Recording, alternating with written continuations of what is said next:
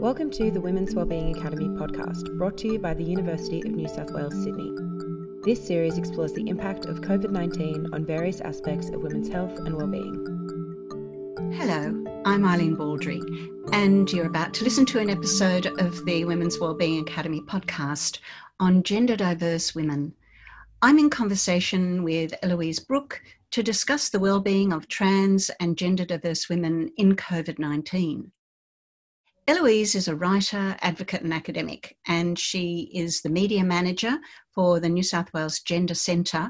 She's a podcaster, writer, and speaker. And she's worked as a researcher and lecturer into public health policy and political science. Eloise has published on queer and transgender families in television, researched on public health and public policy around transgender people. She's written for The Guardian, The Conversation, Overland, and Archer magazine on the intersection of trans and the media. Thank you so much for joining me, Eloise. I'd like us first to explore just what being a trans and gender diverse woman means, and then how does being a trans and gender diverse woman differ from the experience of cisgender? Yeah, so that's a they're, they're tough questions. I think I would say that if there was a common experience for gender diverse women, trans and gender diverse women, it is that they or we experience gender differently from the gender that we arrived on the planet in and that we find a way to transition to the gender identity that we are most comfortable with and that we that we feel really expresses who we are. Now that is a range of identities. As with cis women there is an extraordinary range of what it means to be a woman. And so trans women fit within that group or under that umbrella to some degree and the expression of identity is very diverse I wonder whether you could just make sure that our listeners know what you mean by cis women. Yes. So the term cis, cis woman versus a trans and gender diverse woman, we use this term to identify that there are women whose experience of gender matches how they were born. So, cis women are natal women, women who have only ever identified or experienced gender as women. And trans and gender diverse women are women who arrive at their identity on a much kind of bumpier, more difficult road. And so, if those of us who are, are listening to this and and wanting to have this conversation with you are thinking about, if, for example, I, as a, a cis woman, I don't really have any idea how being a trans and gender diverse woman affects my daily life and how people respond and react. And so I imagine that this may, it may have been even more difficult pre COVID and during COVID. So maybe you could explore a bit what this looked like for trans and gender diverse women pre COVID 19. Yeah. So there are a lot of trans women out there who identify as women and who pass through the world for all intents and purposes as women. So their experience of what it means to be a woman is most likely very similar to other women's experiences of it.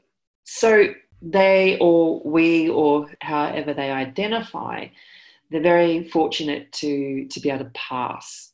So not much focus falls upon um, trans women who are, are successfully able to pass. So, where a lot of the conflict arises and discrimination arises is when there are trans women and gender diverse women who don't conform or are not readily recognizable as identifying as women, or the signals that, that are read around their identity are perceived to be non normative or confusing. And for those trans and gender diverse women, they experience extra degrees of discrimination. It's really hard to pin down the line between where passing starts and stops and when gender diversity and gender expression happens. It's, it's in a lot of ways, it's a, almost a meaningless term, but it's useful to talk about in terms of getting a wider audience to understand some of the issues that are, are happening. So, trans and gender diverse women can experience the same kinds of discrimination that cisgender women experience. And then there are some trans and gender diverse women who might experience that on top of other kinds of discriminations. Now, traditionally, trans and gender diverse women have been one of the most marginalised sections of, of society and community in Australia. And that means that there is an experience of increased chances of violence, certainly in, in public. That means lower opportunities for employment, and that can often mean homelessness as well. And often these kinds of disadvantages clump together in a lot of way to, to affect trans and gender diverse women. Yeah, so so this brings up for me the question about, or the observation, I suppose, and I'd, I'd like you to comment on it that we've become very aware over the last 30, 40 years of the importance of understanding intersectionality or the accumulation of forms of discrimination or disadvantage in one person's life and being. And so, for a trans and gender diverse woman who is a woman of colour, maybe a woman with disability, and so on. What are their lives like? And what sorts of things should we as a society be really, really well aware of in trying to ensure that in general, those intersections don't make for even greater discrimination? Yeah, that's a really tough one. You know, I work at the Gender Centre, I'm the media manager, and the Gender Centre, it's been around for about 35 years. And we are the organisation that is a safety net for some of the most disadvantaged. And the intersections of race, trans identity are really, really apparent. Disability is also a concern, though we don't really see as much. Culturally and linguistically diverse trans women are also some of the most disadvantaged. And it's, I suppose, the invisibility around what it means to, to have these kind of multiple intersections of disadvantage that is, is of concern. I think the, the way that it plays out most harmfully for the community is, I suppose, the way that the media represents trans and gender diverse people, young people, um, adults, and the way that that has an effect on well-being, on resilience. I think, like a lot of people, a, trans identity can burden in some ways. The experience of being trans does have some obvious disadvantages for, for a lot of trans people. But those difficulties are made worse by the way that trans people are represented. And I think that if if there was one thing that we could point to that would help the trans and gender diverse community, it would be a way of perhaps rolling back or or calling out the way that sections of the media present information and stereotypes around trans and gender diverse people. On one hand, it creates an environment of judgment and, and often violence as well. But on the other hand, too, it reinforces isolation and it causes or amplifies mental health and resilience issues for trans and gender diverse people. So obviously doing something about the media is is a difficult thing. But I think too that allies, people finding ways to inform themselves around issues to do with trans and gender diverse women is really important there's nothing quite like the experience for a trans and gender diverse person of an ally or someone who is willing to to recognize that their gender is is a legitimate expression of who they are. One of the main problems and this this transcends pre-covid 19 and into covid 19 that is the way that trans and gender diverse people who pass through the world experience microaggressions and discriminations on a daily, if not hourly basis. So if you can imagine that you leave your door and you're feeling happy and cheerful about yourself, and you step out the door, and within five minutes, you've got someone looking at you strangely or commenting, you go to the shops, you catch a bus, you do the day to day things. And along that journey of doing them, you experience these types of um, distrust or aggressions or, or judgments. And if you can imagine that in your own life, you can see how over time and even a short period of time, that good mood that you had when you left your house has slowly been eroded to one of distress and that your resilience has kind of been worn down. Now, if you take that and you apply that to every day of the week, for a lot of trans people, it is an indication of the kinds of load that are placed upon trans and gender diverse women in particular. So that's why I talk about the media, and that's why I talk about the importance of allyship as well. Mm. We might come back a little to both of those key areas towards the end.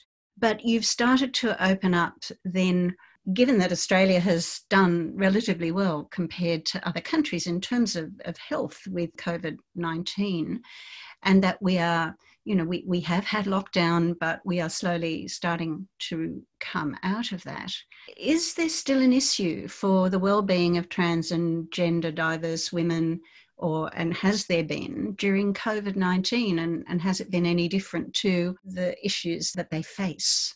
Uh, absolutely. I think so. Isolation is a big concern, and the experience of isolation, the the uncertainty of employment, and the uncertainty of where you're going to sleep or how you're going to pay the rent, which a lot of people have experienced. There's absolutely no question about that. But we do know the trans and diverse community is I suppose, the, the canary in the coal mine for a lot of these issues and are often closer to homelessness than many, if not most, other sections of the community.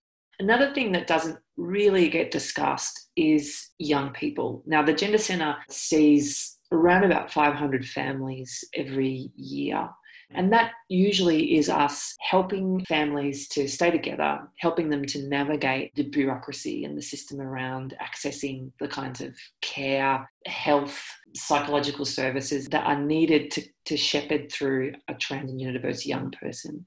And what, what we're seeing, or what's commonly discussed in the media, is that during lockdown, there's been a spike in domestic violence, something that isn't often considered in the way that the media portrays trans and gender diverse young people and families, is that prior to COVID 19, roughly one in five of the families that we help or have helped are experiencing domestic violence and homelessness. And the template for this is usually a mum and her trans and diverse child, and often other children as well. And so during pre COVID 19 times, we would regularly see a high instance, one in five of the families that we deal with are seeking services for domestic violence and homelessness. So the way that the media represents and focuses in at the moment, particularly on young people, exacerbates the kinds of tensions that arise in family and conflicts, especially around gender identity when you think about how things have spiked during COVID 19, at the moment, we don't really have an idea of what's happening out there, especially amongst trans and diverse families. But we, we are imagining that things are, are pretty grim, that the confinement of lockdown, the tensions that are arising within families, which affect all women, are also affecting the parents and usually the mums of trans and diverse children and our trans and diverse young people who identify as female as well. Time will tell, I guess, as to as to what's actually happening out there. And so this really speaks to how important it is to maintain and continue to have really good contact with trans and gender diverse women and their families yeah. during this time? And have have you has your center been able to do that via zoom or whatever? Well the gender centre is an essential service so we've remained open during covid-19 and we've been able to provide almost all of the services that we usually provide via zoom. Um, our caseworkers in instances where there's crisis housing and accommodations required. Our caseworkers have continued to work because that's been incredibly important to be able to make sure that that service continues to be provided for transgender diverse people who are in need. So we we've we've kind of rolled on as per usual. Yeah. Oh, well, that's very positive to hear. And I'm sure it's of great importance to the people you work with and you, yeah. you support. We might move now to some extent in, in wrapping up to come back to some of the things that you discussed a little earlier, particularly around ongoing fault lines in Australia for the well-being of trans and gender diverse women and thinking through a couple of things. One, is there anything that you, uh, your centre, and trans and gender diverse women themselves perhaps have learned about how to do things, uh, how to support, how to stop discrimination, and so on. Have we learned anything during COVID 19? What are the things that are still the most difficult fault lines, and are there any new solutions that you're seeing? Yeah, that's a really good question. I think we're in an ongoing situation. And, and I think we're working as hard as we can to make sure that the community stays buoyant, has a, a focus, has a, a point of contact. The one thing that we do is provide a telephone service so that, that you can call the Gender Centre and you can talk. And we are constantly in conversation with our community to make sure things are going okay. I think that it's still very early days to see what's happening during COVID 19. And, and I think that that is probably true broadly of society. I think we only in finishing the beginning of, of the COVID 19 saga. It's heartening to say that even prior to COVID 19, there's been movements within New South Wales Health to find ways to better support the trans and gender diverse community. And that's been an ongoing process, which is really, really appreciated.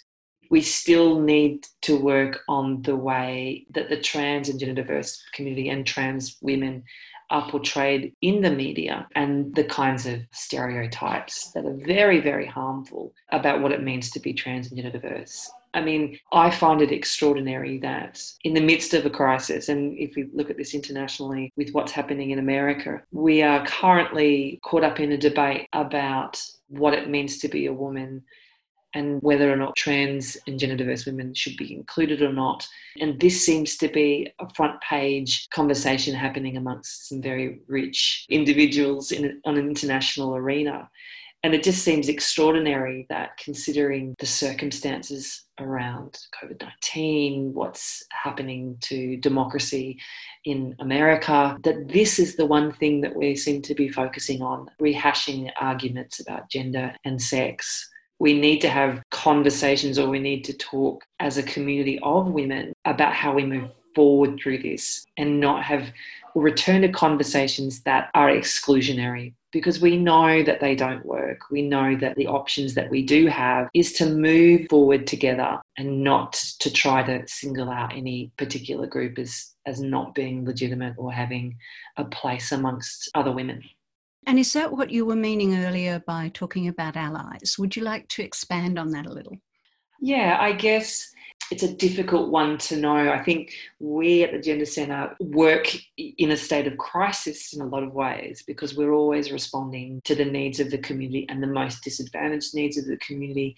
We're always trying to respond to the kinds of harmful and negative publicity or media that continues to kind of bombard. And we're always trying to find ways to shore up our families and to make sure that there's a safety net of a family around a transgender diverse young person. So, allies, yes, people who get themselves informed, who ask questions, who will speak up, or often it's that kind of family discussion that we hear back about where at, at Christmas or at a birthday party, someone might start up about trans and young people or trans people in general. And it's that voice of well actually that's not true or if you know if you did some research or you had a bit of a look you might actually learn something really important about diversity.